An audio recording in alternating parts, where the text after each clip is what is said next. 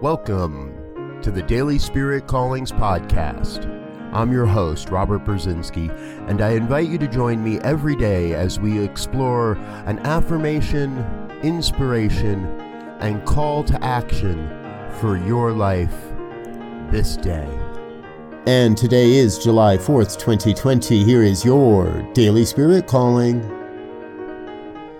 I am so very blessed to experience the freedom inherent within the One. We are inherently free, and some experience bondage as the manifestation of their thoughts and beliefs. Today, I celebrate my freedom in spirit, mind, and body. Today, you are called to celebrate the freedoms of your life and serve those still working towards those same freedoms. Thank you for listening to Daily Spirit Callings. If you found value in this program, please share it with your friends. Learn more about Spirit Evolving Ministries at spiritevolving.com.